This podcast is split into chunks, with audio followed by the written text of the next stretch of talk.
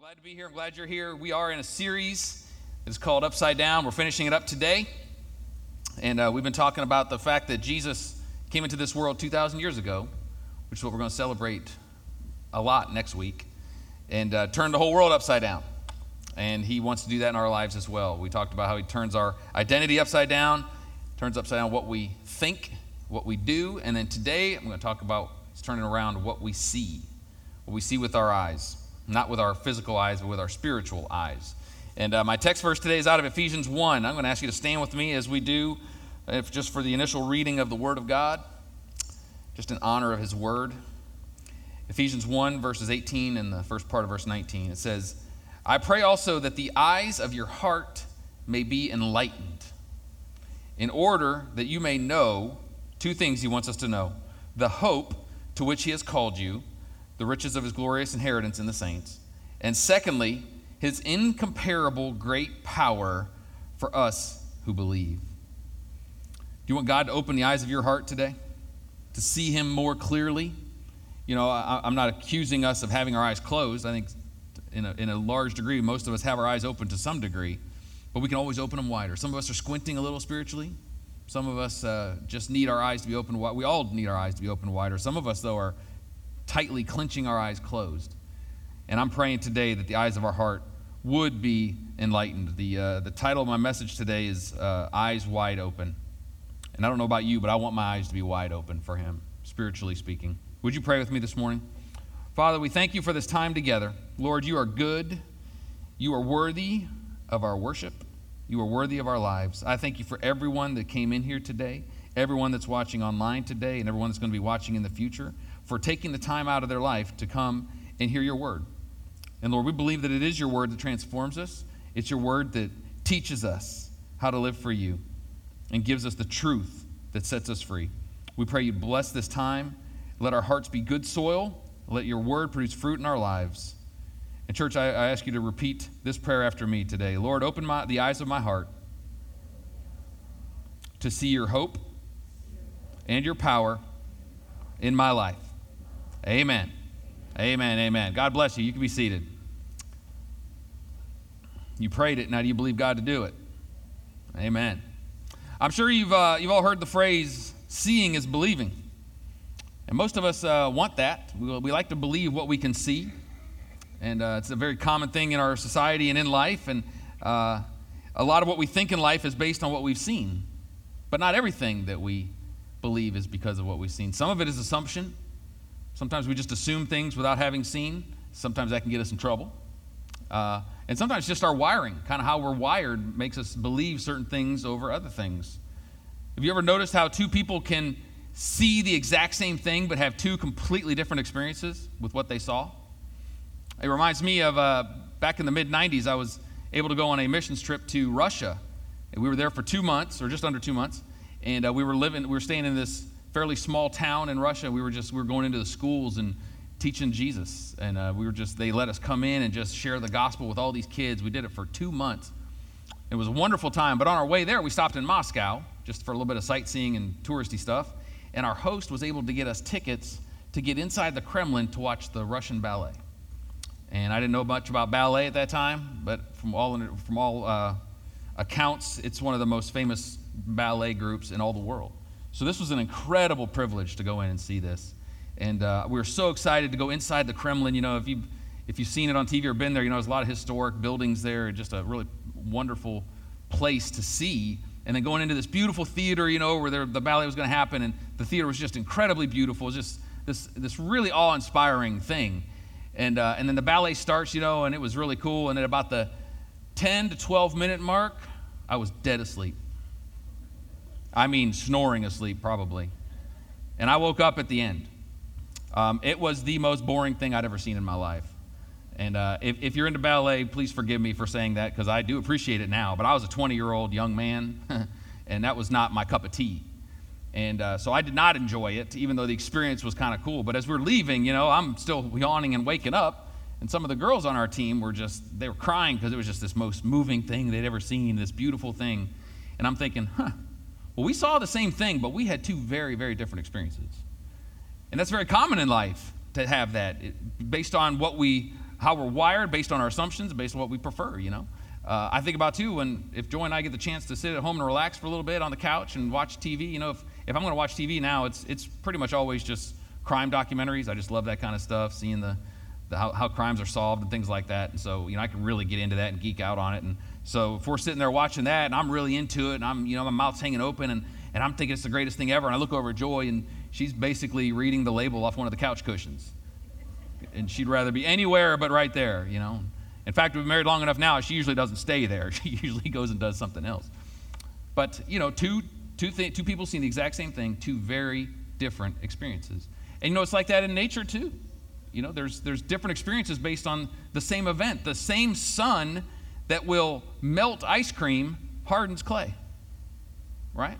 So it's not just with us as people, it's, it's all over the world. We see that you can have the same, you can see the same thing, but have two very, very different experiences. And in faith, it's the complete opposite of seeing is believing. In faith, we believe, or we, yeah, we believe, we see what we believe. I almost said it backwards. We see what we believe. We have to believe before we can see the things in the faith as opposed to the other way around. In fact, you could say you can't see the great attributes of God unless you believe in Him and His attributes. You're not going to see God's faithfulness in your life until you believe He's faithful. You're not going to see His provision in your life until you believe that He's your provider. It's the only way to see it. You have to believe it to see it. I'll give you a scenario. You take two different people, two people, one's a, one's a follower of Jesus, one is not. And they both have a job and they both uh, have a, a, an experience where their car breaks down, and they both need some extra money to get their car fixed because they need their car to get to work, but they don't have the extra money. The believer is praying and asking God to help him, and the other guy is just hoping for a miracle or hoping for something. Both of them get a check in the mail from their bosses because they, the company they work for had a really good quarter, better than they thought, and they were giving a little extra to their good employees. So they both got a check in the mail that provided for them to be able to fix their car to continue working their job. The guy that is not a follower of Jesus is saying, is patting himself on the back for being a good employee and doing what he needed to do to get his needs met. The follower of Jesus is praising God for his faithfulness. He's praising God for giving him this provision because he knows God is his provider. The same exact scenario happened. In fact, the, the, the person that's not the follower of Jesus would look at that other person and say, You're crazy. It wasn't God that did that. That was given to you because you you worked hard in your company. It's very practical, very sensical to say that. But a follower of Jesus believes who God is. And so when that provision comes, he believes it's from God. Because we, as followers of Jesus, know that all of our provision comes from God, that every good thing that comes into our life is from God. But you have to believe it before you can actually see it in your life. There's an example out of the Word of God, out of Numbers 13, where most of you know this situation, this story where the, the children of Israel have been delivered from Egypt, but they're in the wilderness. They're not in the promised land yet. They had been, they're hard-hearted and stiff-necked, and so God was not putting them in the promised land until that whole generation was gone. But they were, they were getting closer to the promised land. And Moses actually sends 12 spies in to the promised land to spy it out, just so they can get an idea of what it looks like and what it's going to be like when they get there.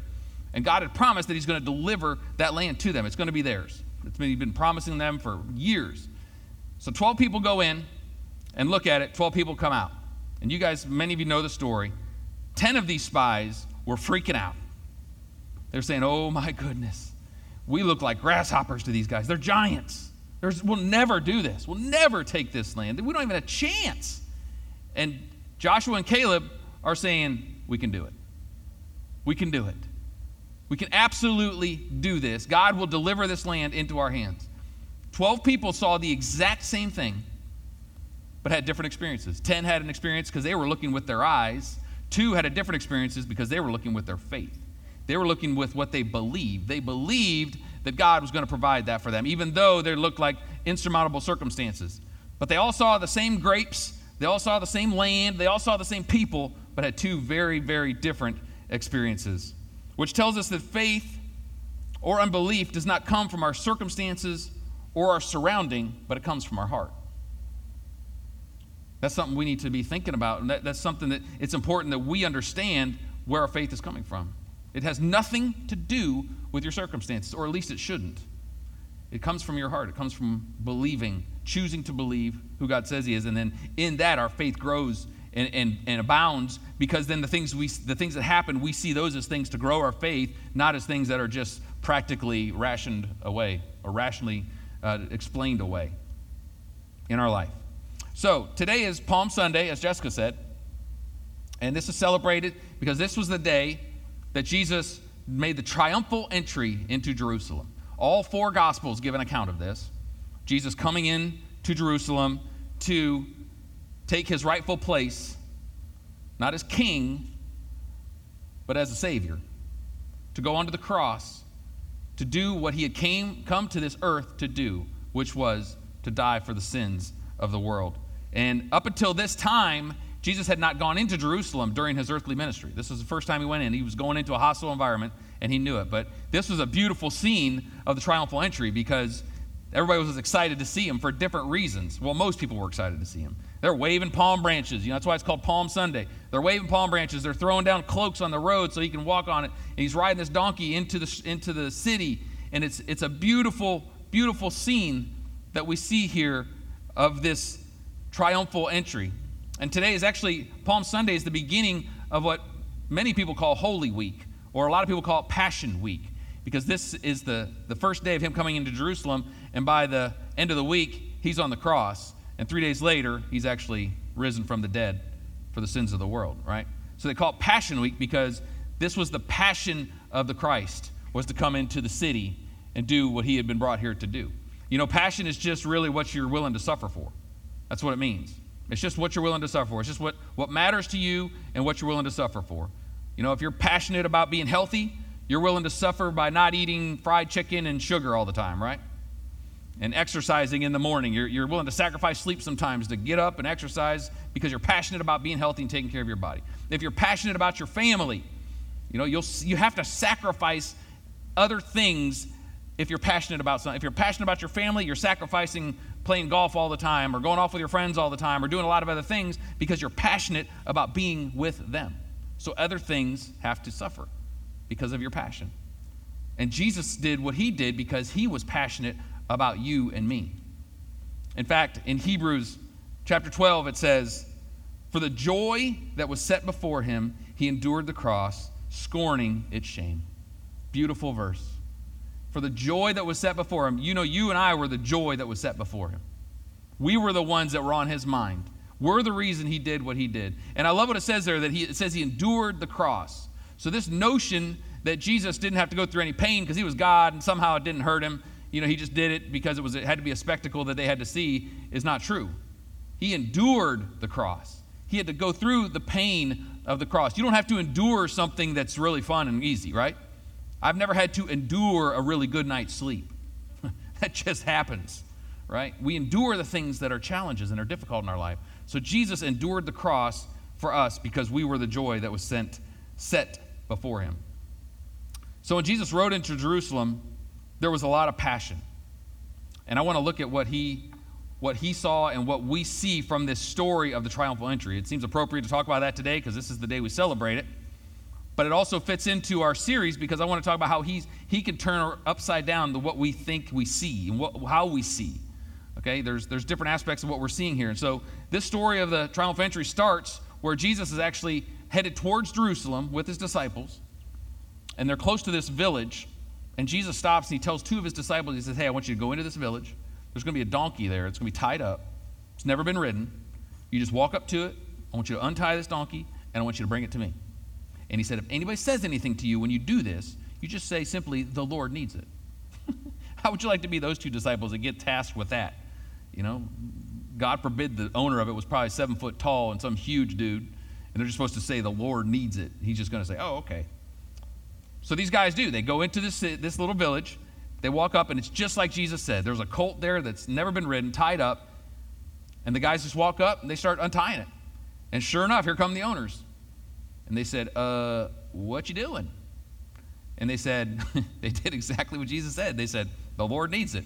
I, I, I just envision, I don't know, I got a weird sense of humor. I just envision these guys like just all doing the shoulder shrug, like, the Lord needs it.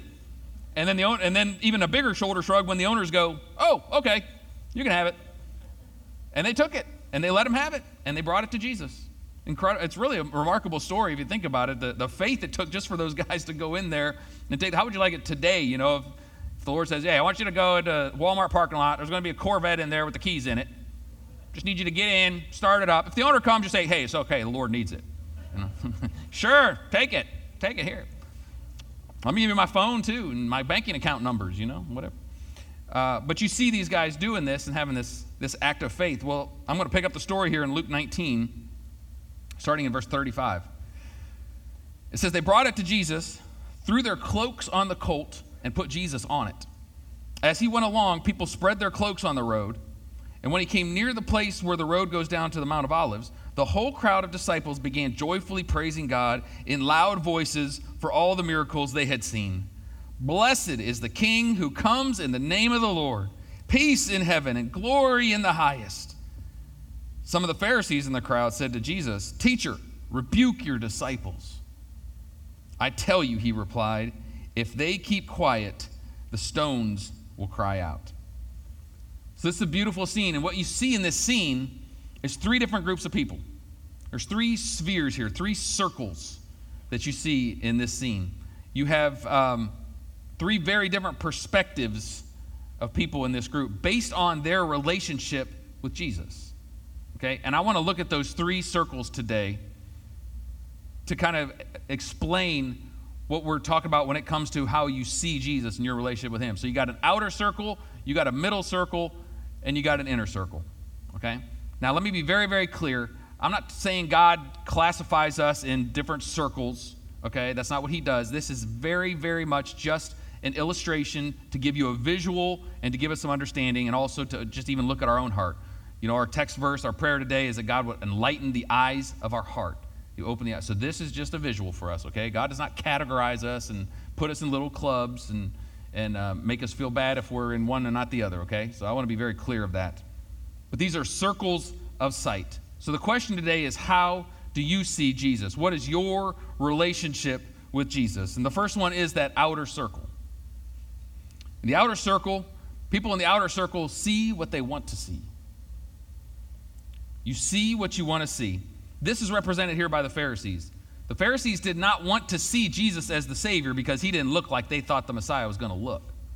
So they saw what they wanted to see. They, they didn't like it. When the people started worshiping Jesus, they said, Hey, you need to rebuke those guys. They're not supposed to worship you. They saw exactly what they wanted to see. And these people that are in this outer circle are far from God. The Pharisees thought they were godly, very close to God, but they weren't. They were very far from God because God was right there in front of them and they didn't see it. So the people in the outer circle are far from God. They're watching from a distance. They haven't seen him for who he is. The eyes of their heart have not been enlightened to who God really is.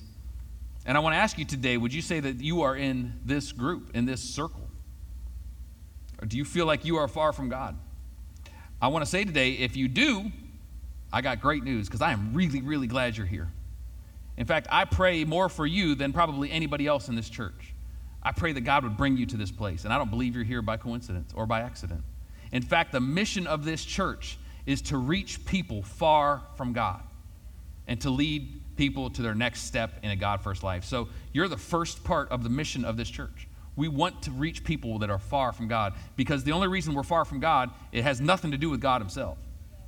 He never pushes us away, He is always drawing us to Him. The Holy Spirit is drawing us to Him. So if we're far from God, there's only one person we can point to as the fault, and that's this person. But we don't have to stay there. We don't have to stay far from God. But this, and I'll, and I'll talk a little bit more about that in a minute, but being far from God is, is not knowing Him for who He is or thinking that he is something that he isn't. In fact, there is a, uh, there's a spirit in this world that would want to blind us from even seeing God for who he really is. The Apostle Paul talks about it in 2 Corinthians 4. He says, The God of this age has blinded the minds of unbelievers so that they cannot see the light of the gospel of the glory of Christ, who is the image of God. So there's a spirit that is trying to keep us to keep the eyes of our heart from being enlightened, being open to what is the truth of the gospel. And this is not necessarily people that hate God. So the people that do hate God are definitely in the outer circle, but not everybody in the outer circle hates God. They just love themselves more, usually. Just really want their way. They want what they want at all times. And uh, Second Timothy, Paul talks about how we are supposed to, how, how we, uh, just giving us some understanding of people that actually think that they're close to God, but really aren't. And, and this would go like in the Pharisee column, but in 2 Timothy 3, verses 4 to 5, Paul talks about treacherous, rash, conceited, lovers of pleasure rather than lovers of God, and having a form of godliness, but denying its power, have nothing to do with them. He's being very clear here that, that, that people that, that just want their own pleasures, want to live for themselves, they have a form of godliness. They can kind of put on a show and kind of make it look like they know God, but they really don't. And he's not telling the church to have nothing to do with them. He's saying don't have anything to do, don't be in don't be in close relationship with them in such a way where you're hitching your wagon to them because they are deceived. The outer circle is basically that it is about deception. The people in the outer circle have been deceived because they have not understood the truth of the, of the gospel of Jesus Christ. And what happens is, for those that are in the outer circle that think they know God, what they've actually done is just created their own version of Jesus. We've created our own version. And I think all of us are guilty of this at times. Okay, so we're not looking sanctimoniously at each other saying, yeah, that's you. When we've all been there, if you're not there now, where we've we've made Jesus into something that we want him to be. That he's just this he's this God that says, you know what, you it's fine. You can live your life for yourself. You can live to please your own your, yourself and meet your own needs and, and do your thing and it's fine. Keep, you know, if it feels good, just just do it. In the end, it's all going to work out somehow for you. That's the Jesus that a lot of people serve. It's not about living a life of holiness. It's about getting to live a life of doing whatever you want and just trusting that, well, in the end, at the end, God's just going to figure it out. You know, He's going to get us all into heaven eventually anyway. And we're really deceiving ourselves. It is, it is all a bunch of deception in our life. In fact, the Apostle John tells us very clearly in 1 John 3 what that looks like. In verse 6, he says, No one who lives in him keeps on sinning. And no one who continues to sin has either seen him or known him. So he's saying if we are living, if, if that's our Jesus that we're living for, we've never actually seen him. The eyes of our heart have not been enlightened, they have not been opened to the truth of who he is because you can't do it. You can't keep on sinning and just assuming that everything's going to be okay. Because if you see Him, Jesus is always drawing us. He's always pulling us to greater places. He's always drawing us to live lives of holiness, to live like Him. And He gives us His Spirit to do it, to empower us to live for Him in our lives. But religious people are also in this circle. This is who the Pharisees were. They, they were religious and they didn't like Jesus because he didn't look like them or act like them. In fact, they didn't see Jesus as the Messiah at all. They saw him as a pot stirrer, they saw him as an agitator, they saw him as someone that was going to be trouble.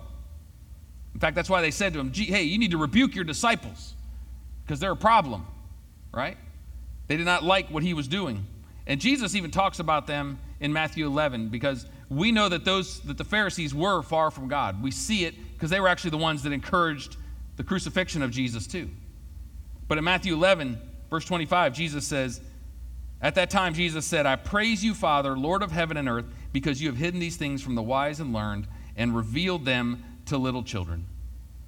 That's, why, that's how Jesus wants us to come to him. And the Pharisees were the most learned people of their time. They knew the law. They had, they had uh, large portions of the Torah memorized, very smart, had a lot of head knowledge, but no heart knowledge of who God was. They did not have hearts after God in their life. And religious people did not like Jesus. But it's interesting because sinners did. Sinners wanted to be around Jesus because he did, he always pulled them up. He always pulled them up. And I would even t- say for us today that that's a litmus for us today. Like, do the really religious people that don't, you know, really don't have a relationship with Jesus, but they're really religious, do they like you and sinners don't like you? Because that's exactly how the Pharisees were. And we don't want to be that in our life, right? We want to be people that sinners would be drawn to as well because we will lift them up. We will show them the love of the Father. That we would live lives of love in such a way that that even people that are far from God would be drawn to us so that we can elevate them for the glory of God. Jesus changed the lives of those who had a heart after him. He changed their lives, and that's why they were drawn to him. And it's uh, the prerequisite for us to be to get out of that outer circle and to get inside is just to have a heart after Him. And you know, I can tell you uh, from 30 years of living for Jesus, I never, ever get tired of the idea that Jesus changes lives. I never get tired of it because that's what He does.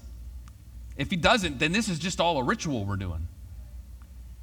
We are, we are evidence that He changes lives, and He continues to change lives. He continues to change my life.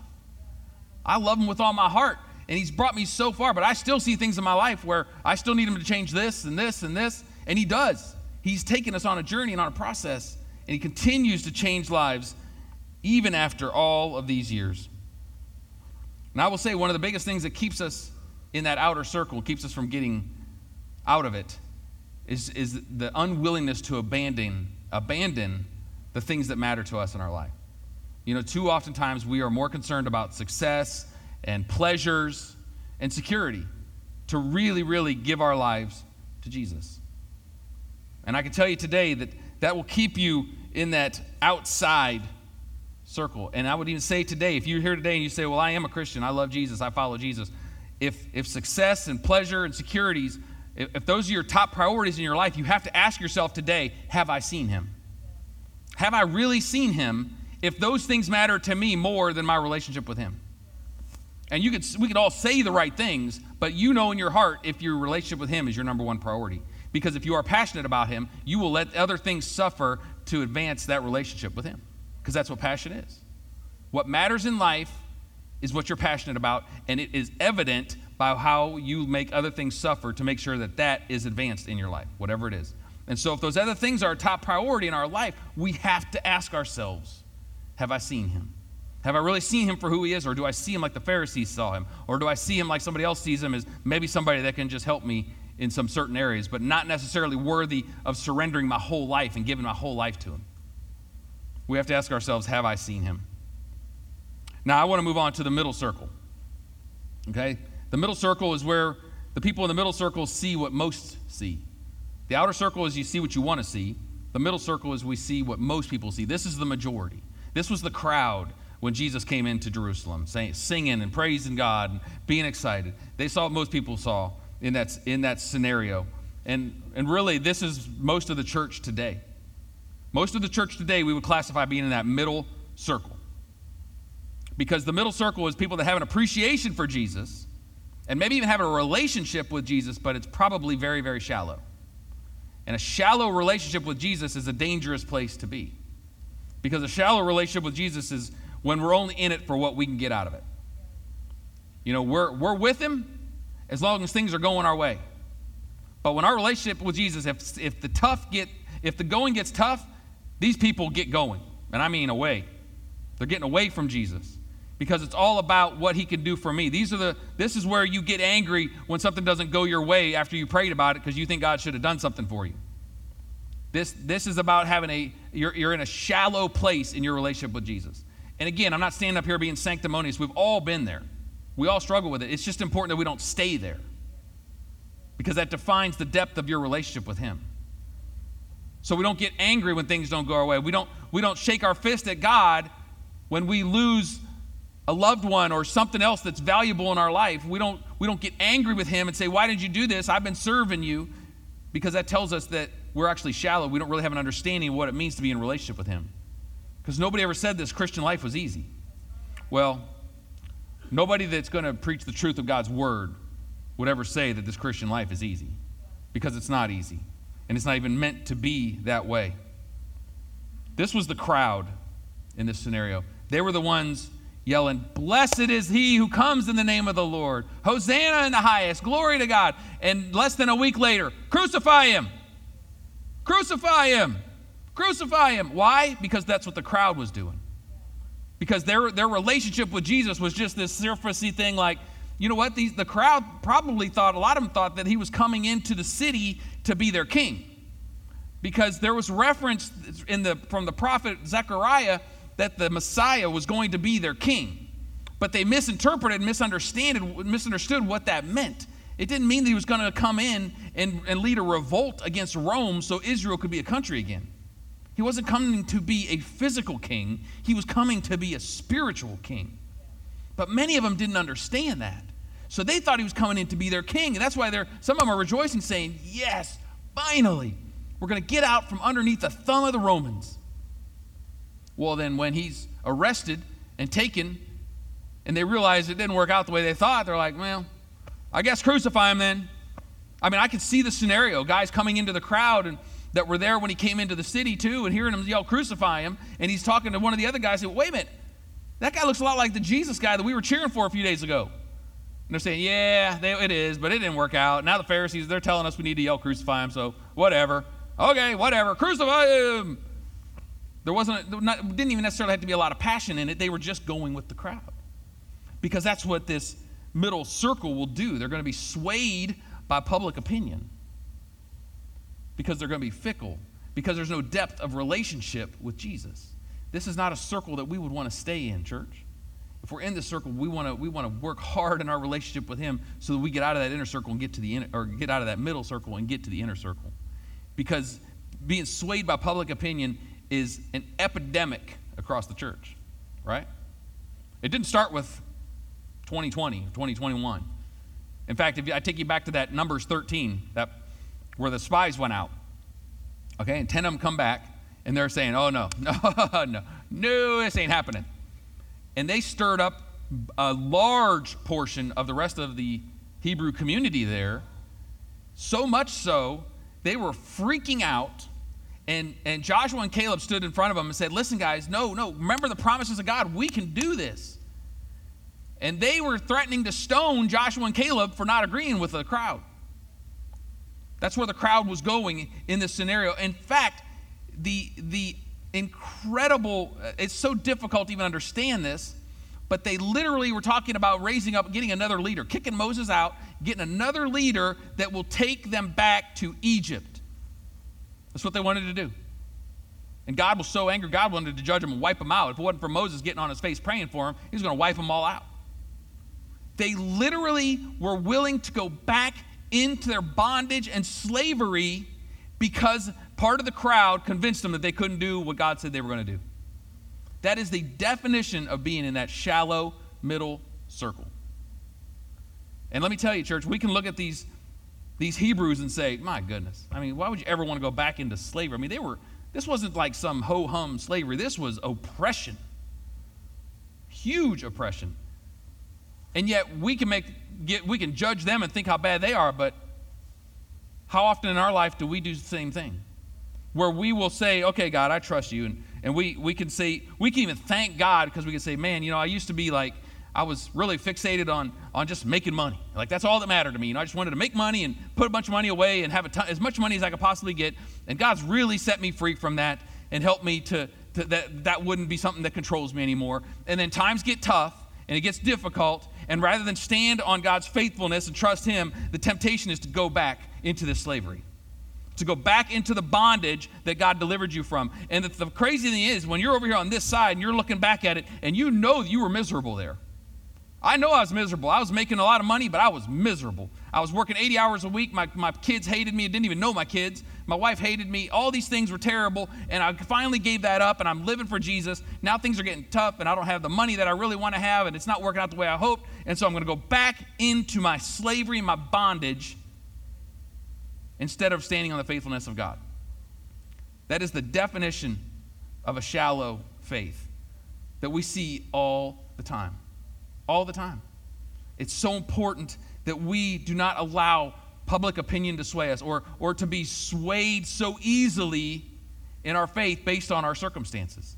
So I was saying earlier, our faith is not about our circumstances, it's about what's in our heart. And frankly, if we go back into bondage, if we go back into that place of oppression, then it shows us that our heart never really was for Jesus. Because if your heart's really for Jesus, you'll look at that and say, that's disgusting. Why would I ever go back there? I don't want to go back there.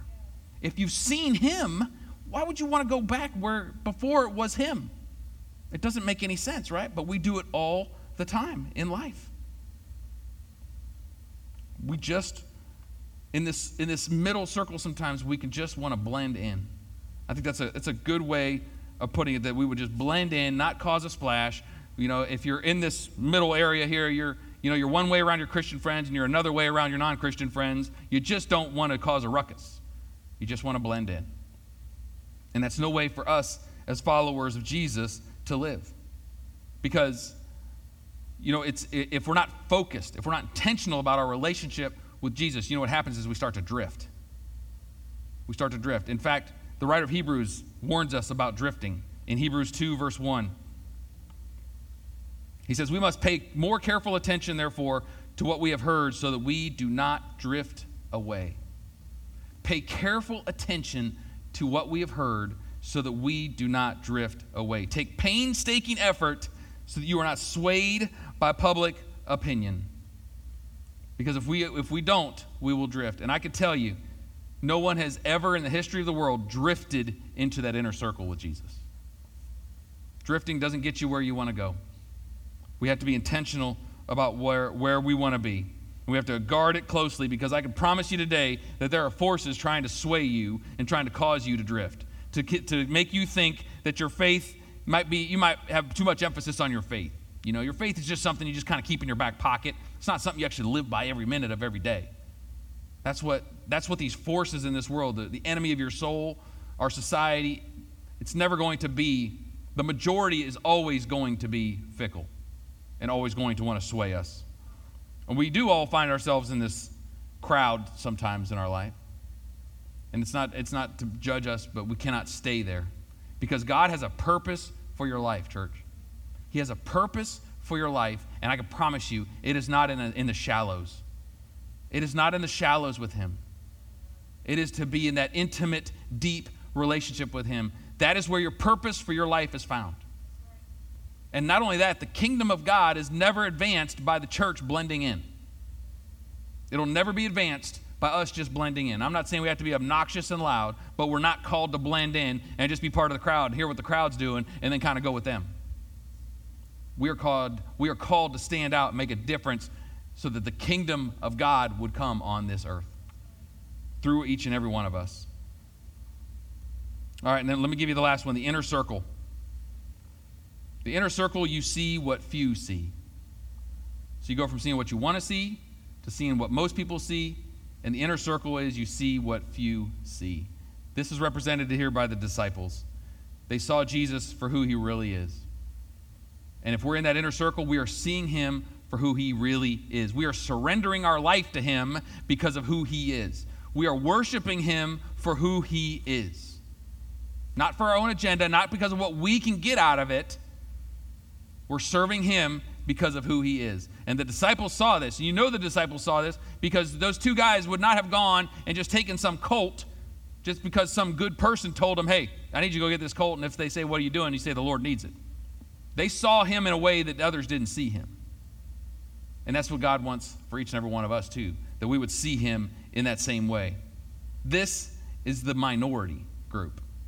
This will always be it's, it's significant that the circle is the smallest of these circles because it's the smallest group. The majority is never going to be the group that is passionate about Jesus. Okay? This is truth, guys. We like to think, I like to think, uh, we all want to go there that, man, God, just bring revival and just flood the earth, sweep over the whole world, and just get everybody saved, or at least, you know, almost everybody. Just the real hard hearted people won't get saved. The Bible does never tells us that that's going to happen. In fact, it's, it's, there's multiple places where you see in the Word of God that that's not the truth, that that's not going to happen. In fact, the very words of Jesus in Matthew 7, look what he says. Matthew 7 13. Enter through the narrow gate, for wide is the gate and broad is the road that leads to destruction, and many enter through it. But small is the gate and narrow is the road that leads to life, and only a few find it. Now, He's not saying here that I only want a few people. He's telling us that the heart of man is not always going to turn to God. And so, if God has put it on your heart, if the eyes of your heart have been open to see Him for who He is, then that is all the more important that we understand and realize that it is imperative upon us to go after Him and to stay in that relationship with Him because you're in the minority, which tells me that the majority is always going to be pulling us away from that. The majority's not okay with you being in that, in that place. There's always going to be pull to get us out of that inner circle. But that's why we have to guard it all the more closely in our life. If you're in this circle, you're not concerned about status, You're not concerned about popularity. You're not concerned about success. Those things don't matter in life. Success is defined completely differently when we are in an intimate relationship with Jesus, when we see Him for who He really is. Success looks completely different than it does BC in our life. In fact, I would say that status is an epidemic in our society today, even among many in the church. That we're so worried about our social status. It's why we blend in. It's why we don't want to make a big deal because we don't want to lose our social status. Whether it's social media, whether it's at your job in your life, we just we're so concerned about our status now. And now it's even gone up another notch because now there's this thing called cancel culture that's sweeping across the globe that is straight out of the pit of hell. No question about it where you get canceled for doing anything. They could dig up something from 20 years ago and you can get canceled for it and be shunned and completely cut out of society. It's absolutely absurd and ridiculous. I, I don't know about you guys, but I am so thankful that we don't serve a God that believes in that. Because if we did, we'd all be canceled. Every single one of us. There has not been a human born on this earth other than Jesus himself that does not deserve to be canceled. But Jesus said, uh uh-uh, that's not what I do. In fact, Jesus says, I'm the exact opposite of that. I'm going to cancel your sins. I'm going to cancel everything that comes against you, and I'm going to give you life and give you more abundantly. That's who He is. But if we're not careful in the church, we can still worry about that status. Like I get, I get worry about the status, and that's going to keep you out of that inner circle because I'm telling you, you cannot worry about your status or your success or, or your popularity and be close to Jesus. Because eventually something's going to come apart. You can, you can have a bit of a, a facade there for a while, but eventually it's going to come apart in your life. Cannot be worried about our platform because when you get into that intimate place with Jesus, you realize your life's not about you. I mean, I've said this before, but every Sunday I come in here in the, early in the morning, and the first thing I do is I go in my office and I just start praying. And I, just, I pray a couple of the same things every Sunday, apart from the other things I pray. But I always pray, Jesus, today is not about me. It is not about me. Today is about you. It's about you and you only.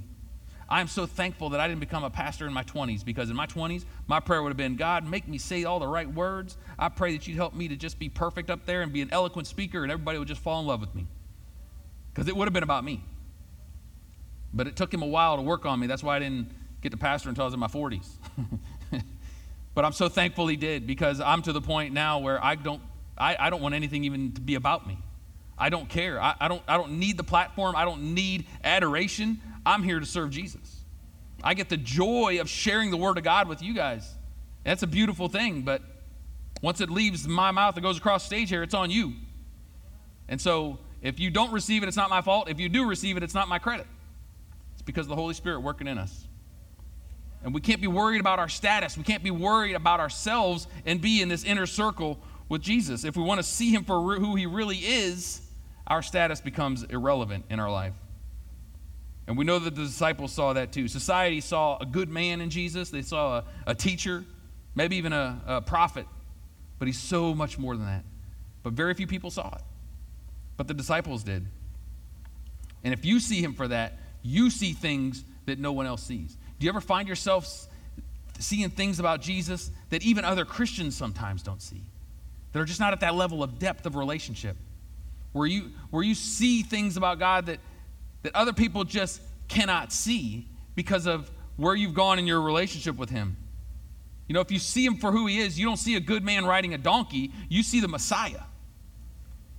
And when something bad happens in life and something doesn't go your way, you don't get angry at God. You don't see Him letting you down or failing you. You see His faithfulness in the midst of it. And when, when something like a pandemic hits hits this country, hits this world, and has affected your life negatively, you don't get mad at God because of COVID. You actually see his faithfulness in the midst of COVID. You see him in everything. That's where I want to be in my life, where I see him in every aspect of my life. And I, it's so beautiful when we get there. I, I, feel like I see him more and more every day. I see him more every day. I, I've said this before too, but even at, at night when I go to bed, I always just thank Jesus. I'm like, thank you for a warm bed or in the summer, thank you for a cool bed. just always thanking him because he is in everything. When we see him for who he really is, we see that when, when you do get a check in the mail that's from your, from your employer, you know it's still from Jesus. And when you get COVID 19 and it takes you two weeks to recover, you still know Jesus helped you get better. You see him in everything. That's what he wants for us. That's what he wants each and every one of us to experience in our life. So, does this mean you never have doubt? Because I think that's the, the first question that comes to my mind when I think about seeing him and everything and just loving him and being intimate, being in that inner circle. I think, man, does that mean we can't doubt? I want to set you guys free today. Because there's not a human being that's ever loved Jesus in this world that hasn't struggled with doubt. We're all going to have those moments of doubt. John the Baptist baptized Jesus, saw the Holy Spirit descend on him like a dove, heard a voice in heaven say, This is my son who I'm well pleased, and later still doubted. So when, when, when we ask ourselves, for instance, this week I had a conversation with a couple people and the question came up Do you ever wonder if you're right? This whole thing of faith, do you ever wonder if you're right? And you know what? I, I readily admit yes. I ask God, not all the time, but I ask Him sometimes. When you have those moments, I say, God, man, I really hope this is right. I think it's so important that we ask ourselves that sometimes. Because you know what that does for me, at least? What it does for me is it causes me that, that train of thought I go in when I get there is that I go from there asking God, Am I right? Is this right? Do we have this faith thing figured out? Is, your, is the Bible true? You know what goes, my very next train is, or the track that I go down? Is start to think about God's faithfulness. I start to think about the ways God has been faithful in my life in ways that I can't explain in words. And the times that I've felt his presence so strong, the times that I've been weeping before him because I've known that he intervened in a situation or that he was there for me in ways I can't explain and can't keep that feeling all the time, even though you want to. You know, you've probably been there too. You had those moments where you just felt him, you just knew he was right there. And you're just like, God, I don't want to ever leave this place. I don't want to ever leave this place. Just stay here. Can we just stay here forever? And God says, No, you got to get up. You got to go be my disciple. And so you don't get to stay in that place. And so it's so important that we think back to those times because it's not always like that. But to think about his faithfulness because that's what stirs us. We're, uh, if I ask somebody, have you ever doubted? And they say no, I, my first thing, well, then I, I don't, I think you don't have a lot of self awareness then. Because there's not a human, I mean, Peter himself was one of the greatest disciples, one of the greatest apostles of the church. Multiple times we see in the Word of God where he doubted where he had struggled, where he walked on water. He's literally walking on water to Jesus, starts to doubt, and he sinks. And when Jesus got arrested, he's following far behind. He stays off to the side because he doesn't want to get too close to him because he had doubts. And then, even after he was reinstated by Jesus, we see in Galatians that the Apostle Paul had to call him out because of doubt. So, if it's good enough for Peter, if it's good enough for John the Baptist, if it's good enough for these other people, it's okay for us to not be perfect and to say, okay, sometimes I, I wondered. But then let it take you to those places where you're rejoicing in God's faithfulness, where you're remembering what He has done for you, where you are remembering how good He is, and you're remembering His word and the things that He's done in your life that you can't even always explain, but you know, you knew in those moments that yes, yes, this is right. It's okay for us to be there. In fact, Chuck Swindoll said, It is the right of every believer to go through the halls of doubt on their way to rooms of truth. We don't stay in the hallway, doubt's in the hallway, truth is in the rooms. We walk through hallways, you don't stay there. But it's okay. We got to walk through hallways, but we need to end up in those rooms of truth because the truth of God is what alleviates the doubt in our hearts. But if we have trouble, if you're doubting and you're not sure, but you're never getting in the Word of God and you're never talking about God's faithfulness with anybody in your life, then you're just going to stay in the hallway. But God doesn't want to stay in the hallway, He wants us in the rooms because that's where His faithfulness is very evident in our lives. We are all invited into this inner circle, all of us. No matter where you are, if you're in the outer circle, you might even say, I'm, further, I'm, I'm outside of the outer circle. You're invited into the inner circle with God. It's where He wants us. But it requires that we focus on His plan for our life, His glory, His purpose, His will, His kingdom, and we lay all of ours aside. The only way to come to Him is through surrendering to Him and giving our lives to Him today.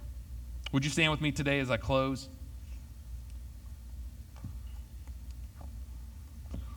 We serve a really, really wonderful God, church beyond our wildest expectations. We can't even put into words how good He is and what He has done for us. You know, I even think sometimes we get we get frustrated at how God doesn't do for us what we want Him to do. I think that's the, the normal place for even believers to get to sometimes, even seasoned, mature, deep believers. But you know, I'm reminded at times like that of, you know, there's so many times that God has been faithful in ways that I can't see. There's so many times He's protected me from things that I can't see. I don't know how many times He's protected me from a car crash where I went the other way instead of going that way and didn't even know why, but if I went that way, something bad would have happened. You never know. God's just, he, He's faithful in ways we can't even begin to comprehend because His ways are so much higher than ours. But we have to get to that depth of relationship with Him to really be able to experience that and express that and trust that in our lives, right? And so that's where He wants to take all of us. So I want to pray for us this, this afternoon. I just want you to receive this prayer. I believe God wants every one of us. We can leave today and start that journey of being in His inner circle. And again, I'm going to say it again because I want to make sure I'm not misunderstood. It's not an exclusive club, and it's not even a real circle. God doesn't categorize us, He loves all of us. And getting into that inner circle, even though you'll be in the minority if you do it, He's inviting all of us. Just have to have, to have the eyes of our, high, of our heart enlightened to it. So let's pray. Father, we do love you today. We thank you for your word. We know your word is truth. God, we thank you for the triumphal entry into Jerusalem that we celebrate today, knowing that it's just a few short days later that you were going to die for us. God, we thank you that you did not reject the call, that you did not reject the plan, but you fulfilled it and you walked it out. We thank you today for salvation that comes freely to all of us who will believe and give ourselves to you. Lord, we want to be in the inner circle. I believe everyone in this room wants to be in the inner circle. I believe those listening online want to be in the inner circle. And Lord, we just we take away we just shed away all those things, those preconceived ideas that would keep us from really feeling like we could go in there. When we know, Lord, that that being close to you is just a matter of us taking that first step. It's about surrendering ourselves to you. Lord, we, we surrender ourselves to you today. We, we lay aside our own desires, our own wants, our own pleasures, our own security, our own success. We lay it aside today, Lord, and we say we just want to know you more. We want to give ourselves to you, Lord. We want your kingdom to come in our life. We want your will to be done in our life. We want to know you in a level that we never experienced before, God. Would you take us to those deep places in you? That we would not be shallow Christians, that we definitely wouldn't be on the outside, we wouldn't be far from you. Lord, I thank you today for those that are that are far from you that we know all they have to do is just know that they need a savior and confess their sins and you are faithful and just to forgive. I pray you would help everyone to lay down our lives, Lord. We, we constantly need to lay down our lives. Help us to do that for your glory and for our good, God. And we will give you all the praise, all the honor. You're the only one that deserves it. And it's in Jesus' name we pray. And everyone said, Amen. Amen. Can we praise God this afternoon? Thank you, Jesus. Thank you, Lord. Thank you, Lord.